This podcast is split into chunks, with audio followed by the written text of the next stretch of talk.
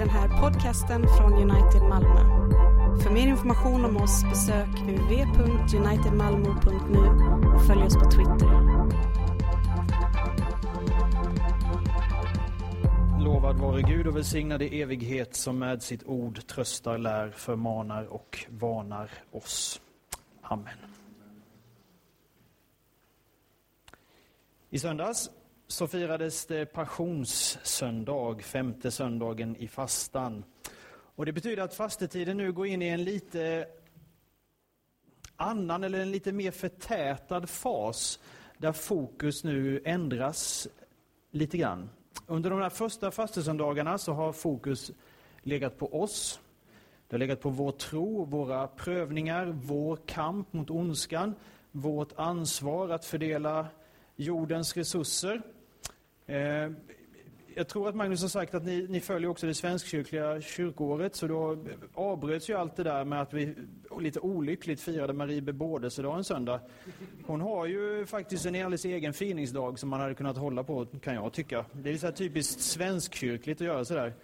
Eh, det hade varit klokt att låta flytta runt den sådär. Men ja, hur som helst, i, i söndags i alla fall, på passionssöndagen, så skiftades fokus lite grann från oss och vad vi ska göra till Jesus och vad han har gjort. Och så förblir det nu då fram till dess att segern är hemma på påsknatten.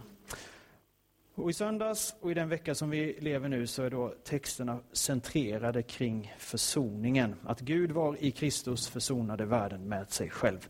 Och Det gör att två saker tydligt tonar fram under fastetiden. För det första, det som är i fokus de där första veckorna. Det som också gör att våra synder och våra tillkortakommanden och våra brister, även om vi så som Johannes påpekar ikväll inbillar oss ibland att vi skulle vara utan synd, så vet vi att så är inte fallet. Idealet står klart och tydligt. Vi ska stå emot prövningarna, vi ska kämpa den goda kampen och just därför, lika klart och tydligt, blir vi varse om våra misslyckanden. Det andra som tonar fram, och speciellt nu då de här sista veckorna innan påsk under passionstiden, det är Guds barmhärtighet. Fokus ligger på Jesus och det offer som sonar våra synder och inte bara våra utan hela världens, så som Johannes skriver ikväll. Och den här fokuseringen eller förtätningen som vi ger oss in i nu, då får vi fråga oss, syns det i hur vi lever våra liv? Blir vår tillbedjan och vår överlåtelse mer hängiven? Syns det i hur vi firar gudstjänst? I hur vi formulerar våra böner och hur vi gestaltar våra kyrkorum? De här dagarna fram till påsk så ska allt vårt fokus ligga på vad Gud har gjort och gör för oss. Och Det finns väldigt tydliga markerade nedslag i det. Det börjar på söndag med palmsöndagens intåg där det blir sådär uppenbart att det är till oss Jesus kommer. Det är till dig Jesus har ett ärende. Det är till dig han vill komma. Och så fortsätter veckan med måndagen och rensandet av templet och då får vi fråga oss, vad måste vi rensa bort för att vår tillbedjan ska bli äkta och sann? Efter att Jesus har rensat templet på måndagen så återvänder han på tisdagen och då undervisar han. Och då får vi fråga oss, lyssnar vi till undervisningen? Lyssnar vi till Bibelns ord? Tar vi oss tid att läsa och fördjupa oss i skriften? Onsdagen, förräderiets stund, står där mitt i veckan som en varning om hur lätt även vi som är Jesu vänner kan gå vilse. Skärtorsdagen, nattvardens instiftande. Att få vara så nära Gud att han är i min egen kropp. Tar jag varje tillfälle som ges att få uppleva det underbara. Och så står korset där på fredagen. Korset mitt enda hopp. Och då får jag fråga mig, står jag tillsammans med dem som står där invid korset på fredagen? Uthållig i lidandet och prövningen. Och fredagen går över i nattens vaka. Och då får jag fråga mig, vågar jag uthärda mörkret? Eller vill jag snabbt skynda vidare?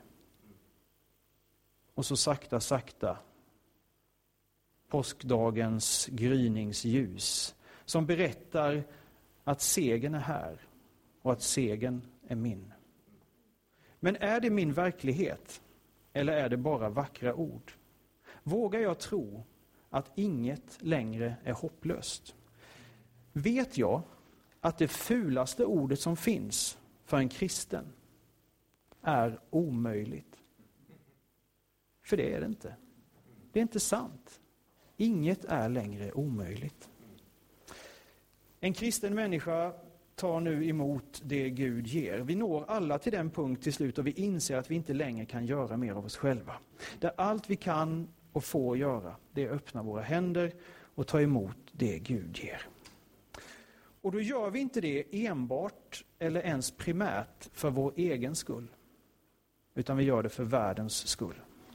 Vår mässa som vi firar här ikväll, offret som vi frambär, offret som sonar hela världens synder, är primärt inte för oss.